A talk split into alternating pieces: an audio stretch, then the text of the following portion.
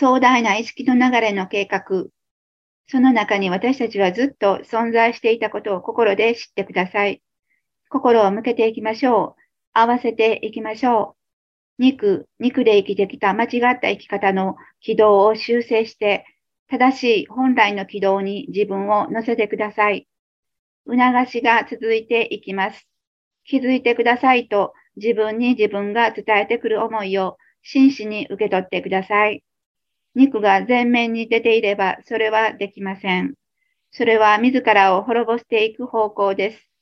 その向きを180度展開して自分復活の喜びの道を自ら選んでください。喜びの道はその道一本です。自分復活の喜びの道を心の中に見出してください。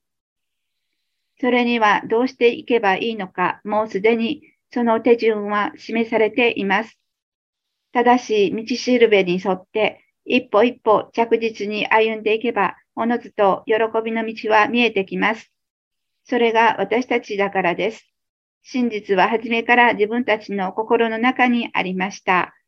私たちが真実でした。その自分に目覚めていきましょう。